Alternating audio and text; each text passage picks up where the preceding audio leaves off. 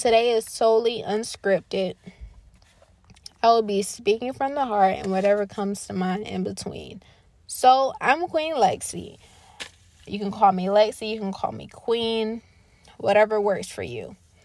I've been a mom a little over a year now. My little girl will be two in April. I'm temporary a single mom because I had to leave my home in Florida to recover from a mental breakdown. So, let's talk about the things in our heads we usually don't say out loud as parents. I know some of us are aunties, uncles, grandparents, doctors, nurses, teachers, judges, police officers, wherever it may be. So,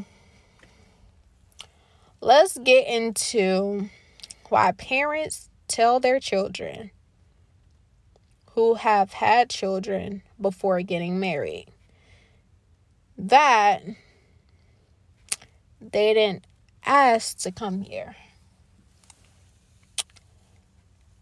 The last time I remember, I don't think nobody asked to be here. Because I know I didn't ask my mom. My daughter didn't ask me. So I just, I don't get that. So why say something so stupid that we literally don't have no control over? We have no control over that because my daughter, she was very unplanned. Like she just it just happened. Like she just she she was just here. Got pregnant, boom, we decided to have the baby, and that was it.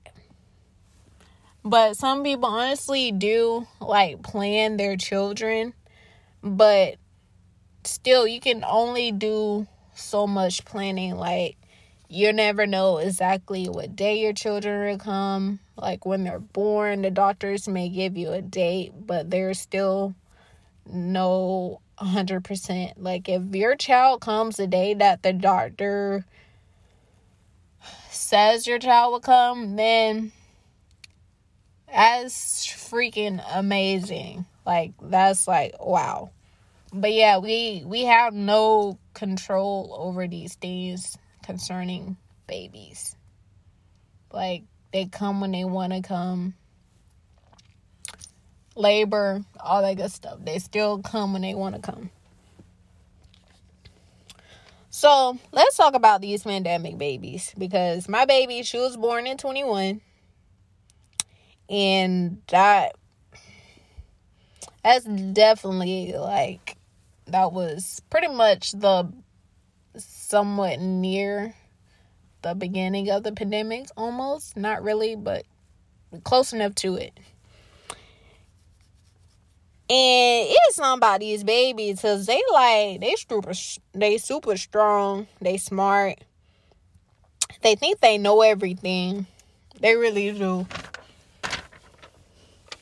Like the other night my baby girl she she picked up a eight pound dumbbell. Eight pound dumbbell with both her hands. Like she thinks she's strong but you know, being a parent is tough. It really is. It has its ups and downs, sad days, good days, bad days. Days all you seem to do is yell. Days where you just don't want to be bothered. And that's just that that's just how it is. All right, so now this is really what I'm going to say next is like a really good topic. And I know I'm probably going to get a lot of feedback on this, a lot of comments. But, um, advice. As parents,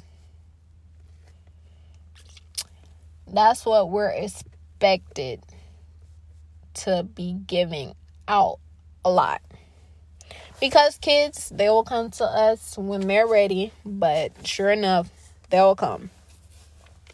But I do have to say that sometimes I don't feel like I can say what I need to say when it comes to about getting advice from my mom. Because I feel well no not I feel. She feel that I'm being disrespectful. But I don't think so, especially if you're trying to explain a situation in a way so that you can get advice.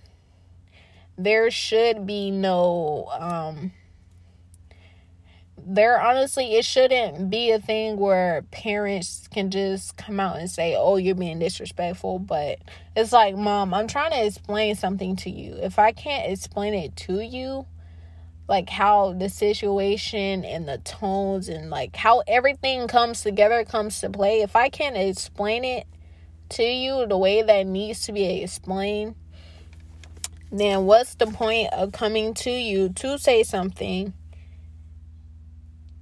about um, wanting advice if you don't like what I say.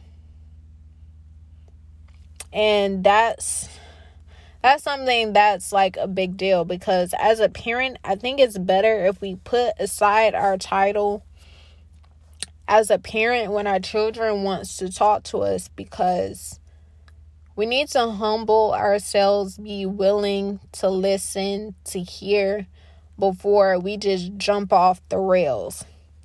Because if we don't, our children are going to go somewhere else to find that person who will listen and give them that give them that advice.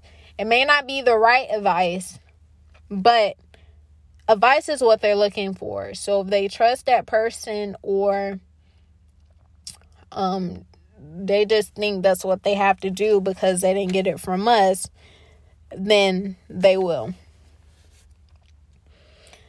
And when I say um, to put aside your parent role, I'm not saying to put it aside completely.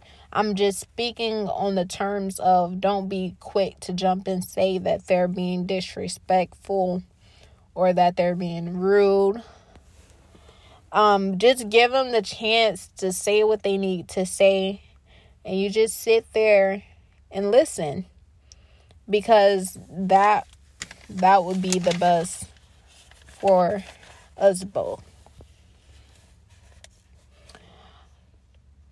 and one thing about me um since i left florida to recover i had to come live with my mom. And it's not easy living in the house with my mom and trying to be a mom at the same time because it's like I've been through so much, so much done happened since I left high school. So much done happened between me and my mom. And then my baby girl showed up in the picture in 21. So it's like all my feelings are just like really unsettled and like mixed up. So some days I just feel like I really don't want to be bothered. That can include my child, my brothers, my mom. Like I just want to be left alone. And sometimes I don't I try not to do this on purpose, but it's like you just can't tell your mom like I don't feel like being bothered today. Cuz it's like it's kind of to me that's kind of rude. So I just I don't know. I just try to stay to myself and be in my room as much as possible. And that sort of works, not really, but I just do everything possible to not be rude or disrespectful, but sometimes it happens by accident, especially for the ladies. You know, when it's that time of the month, it's that time of the month, and that's all I'm gonna say. But um, yeah. So I feel like honestly, sometimes I don't like talking to my mom about stuff because I feel like when I try to explain to her the situation, I um it just sometimes I feel like she has something negative to say without either understanding the situation or just ready to say I'm being disrespectful. So it's like there's no way of explaining things without saying that I'm being disrespectful.